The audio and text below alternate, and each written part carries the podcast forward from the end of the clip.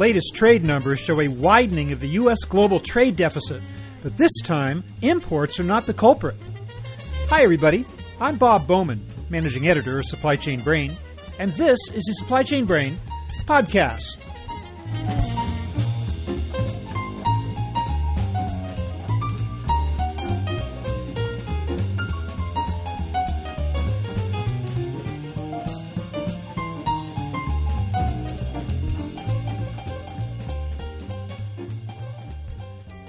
According to figures published by the U.S. Census Bureau, the U.S. trade deficit reached $63.3 billion in May.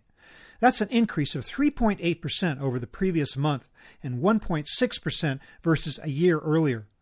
And it's at the very high end of economists' expectations for that period.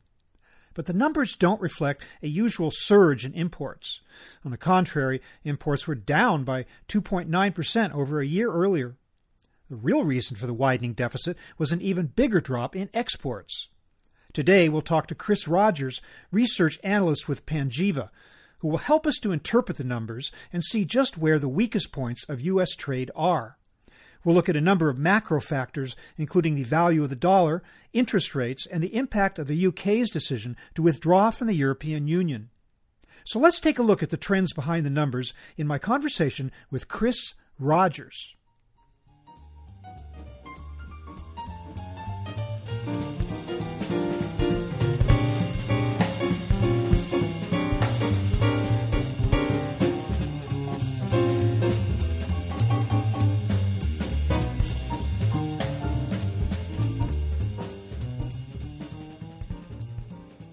Chris Rogers, welcome to the program.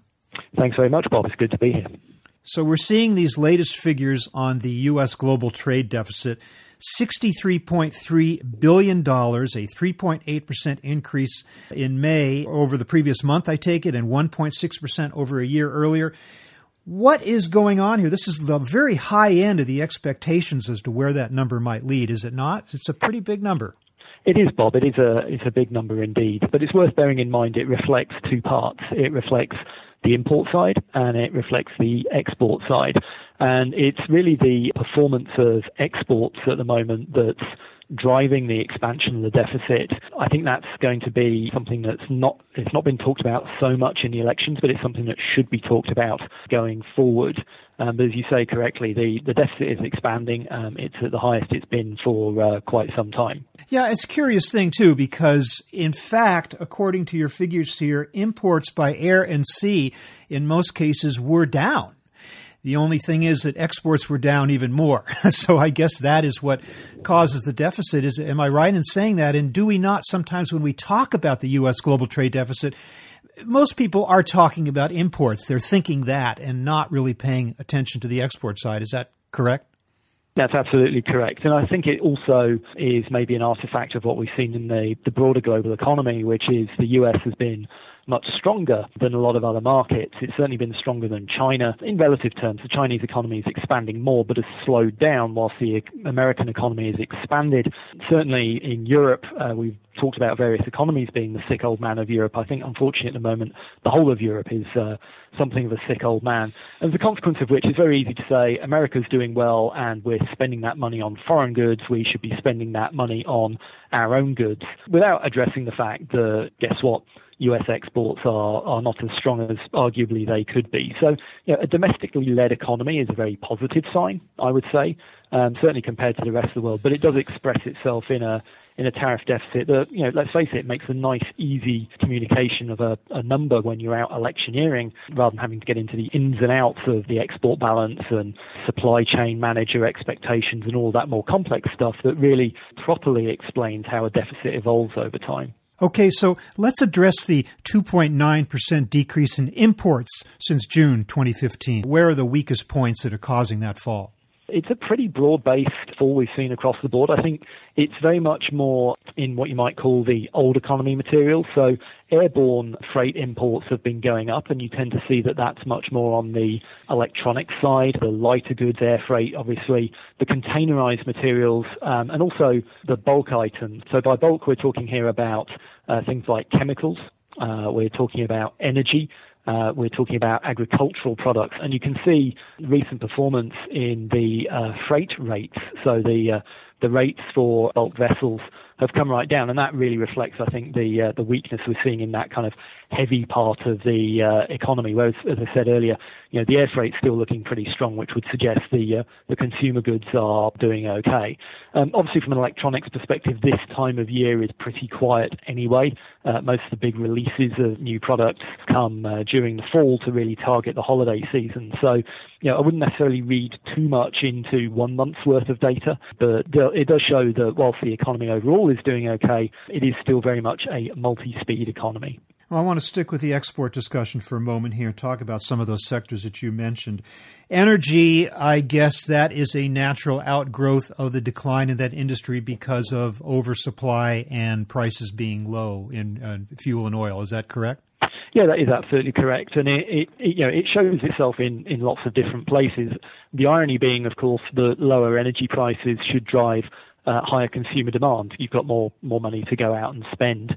So from a trade perspective, it kind of acts in both directions. But yeah, that's absolutely right. You know, you've got oversupply. When you're looking at specifically at the U.S. energy industry, there's a lot of what they call drilled but uncompleted wells oil wells. So every time there's a recovery in energy prices, you see a lot of these wells come back to the market and act as a kind of lid on energy prices and by extension, energy imports.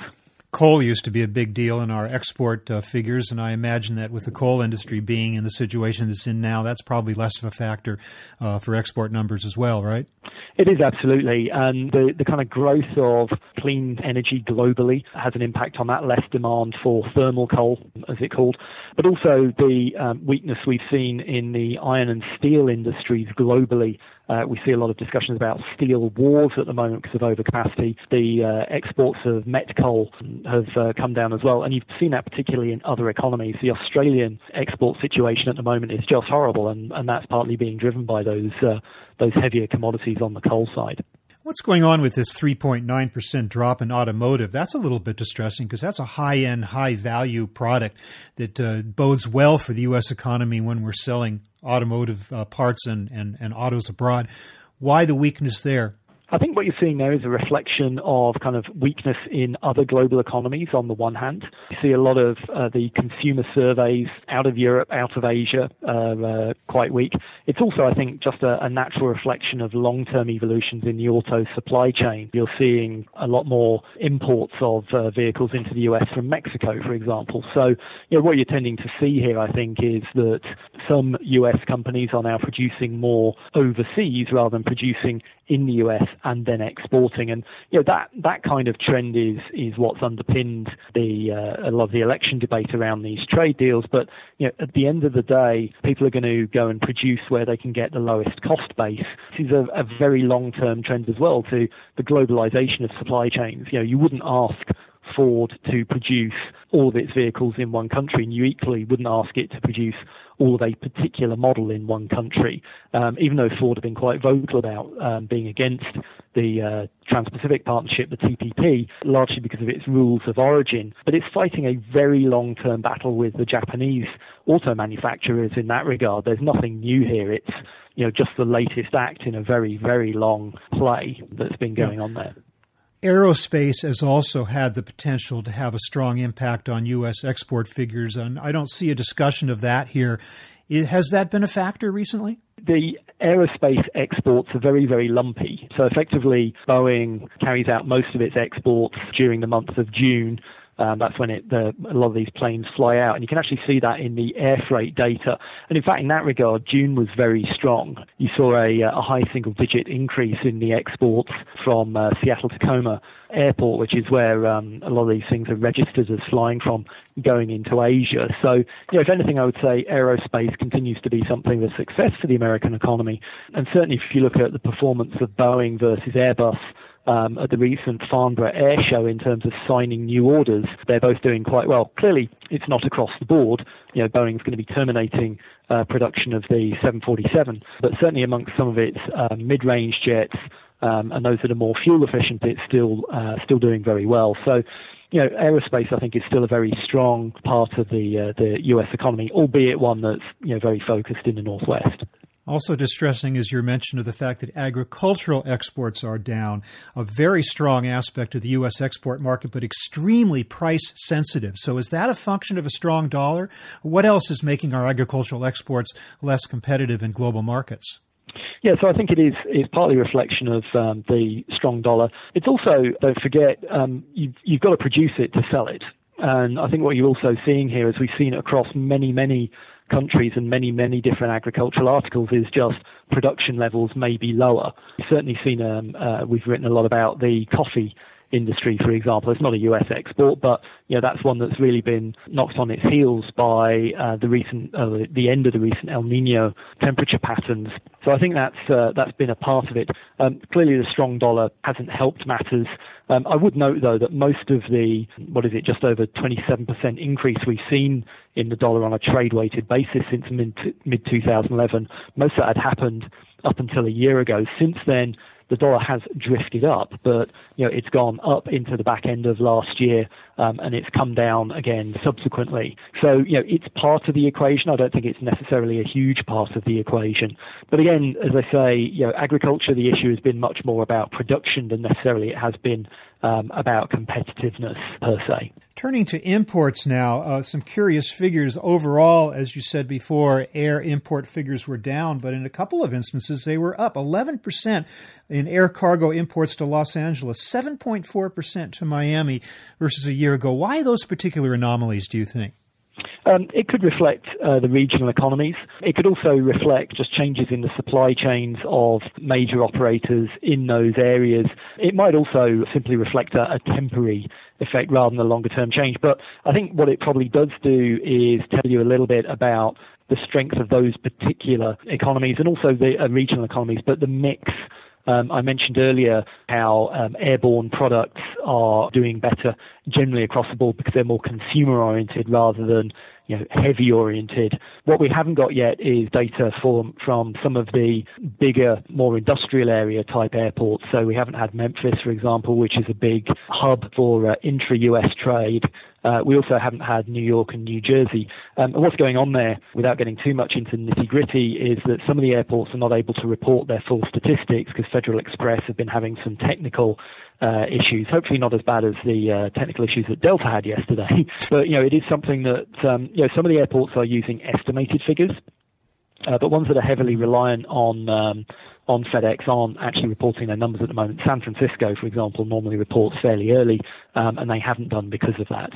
Also curious about the air side. You say that's tied to consumer goods, and in fact, that seems to be the, the, way it is with with air. On the other hand, air is a premium option, so it's not by any means all consumer goods. It's probably either high value or certain apparel or things that have to get in fast. I, am just wondering what is it that is actually moving by air at that premium price uh, that is causing shippers to still be willing to pay that or or not.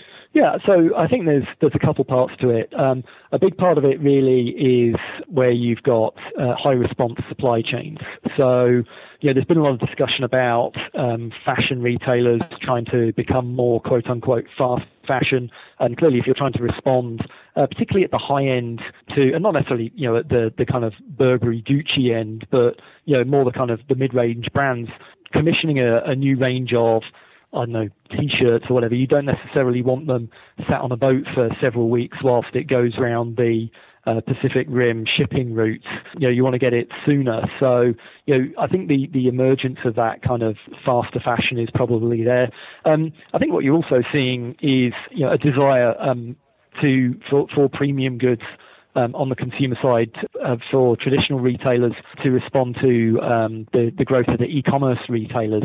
And you know, as we saw with um, you know with Walmart acquiring Jet, you know the the older retailers are trying to get some of that savvy.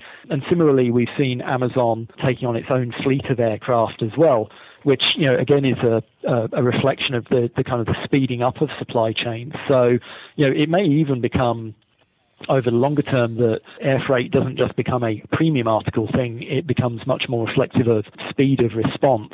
Um, I think that's maybe one of the reasons as well why we've we've seen, um, for example, Wall Street analysts being more optimistic about uh, the airframe manufacturers because there's going to be demand for air freighters. And yeah, we have certainly seen the oversupply in the container shipping industry. Maybe part of that is a, reflect- a reflection of less demand in the longer term for that, that kind of heavy, um, heavy, slow uh, transport. Now, for all the talk of reshoring that we've heard, the idea that uh, wages and costs in China are going up to the point where supposedly a certain amount of manufacturing is coming back to the Western Hemisphere and in certain cases back to the United States, is that showing up in in uh, trade trade figures, or is it still too anecdotal to really have a noticeable impact on on the bottom line figures?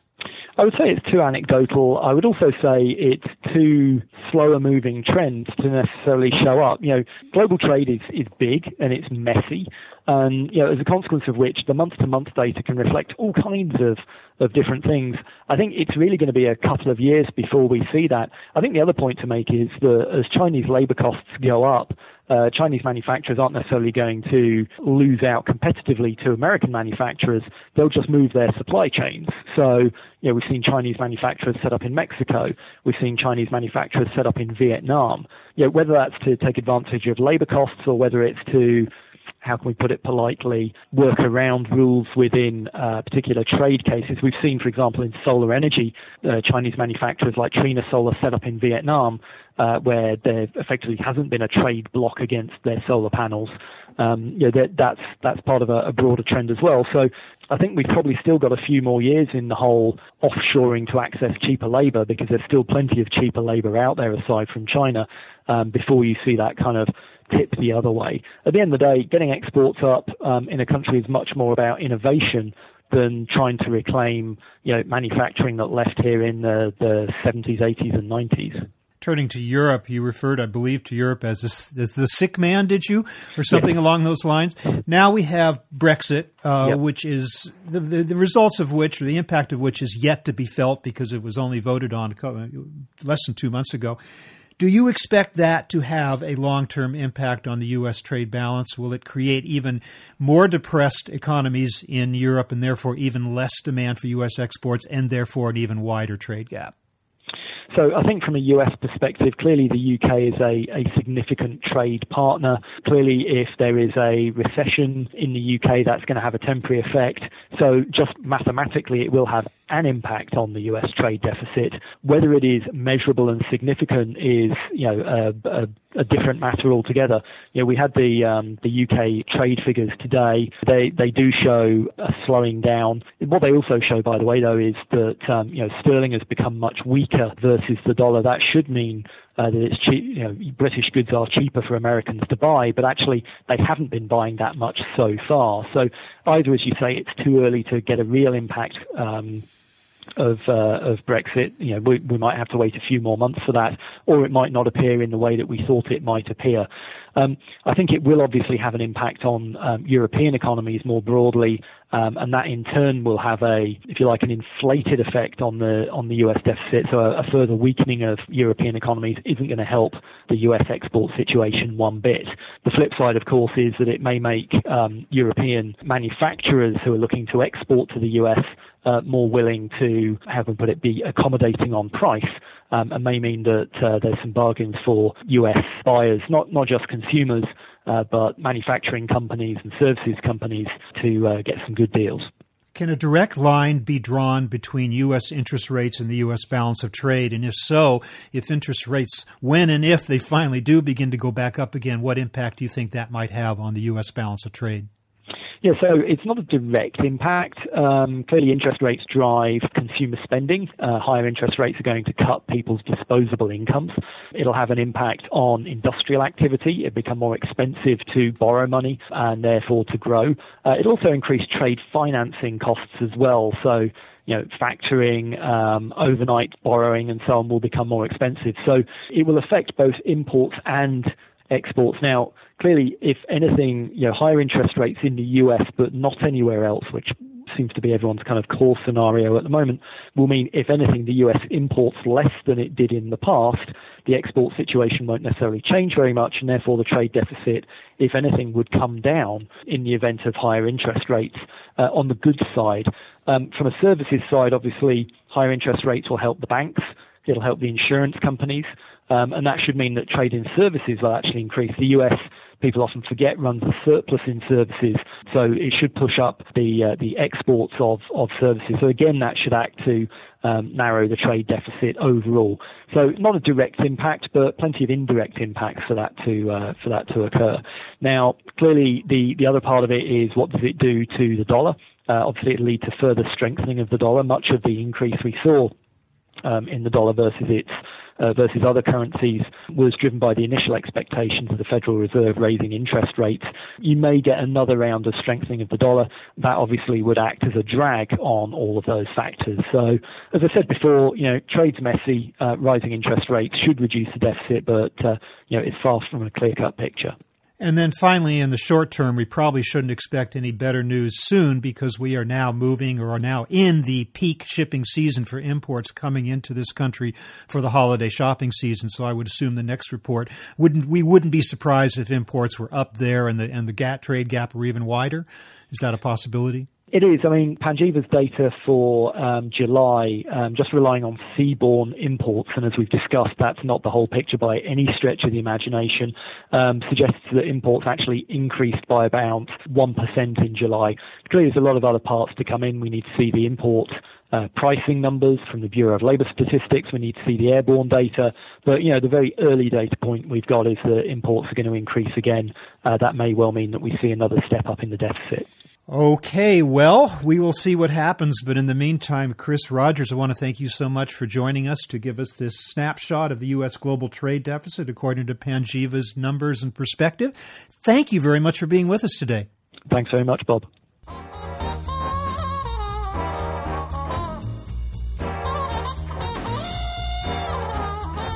That was my conversation with Chris Rogers of Panjiva, talking about the reasons behind the widening U.S. trade deficit.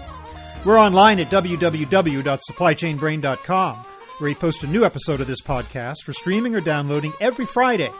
You can also read my Think Tank blog, watch thousands of videos, and access all of our other content, including the digital edition of our magazine. Look for us on Facebook and LinkedIn, and follow us on Twitter at SCBrain.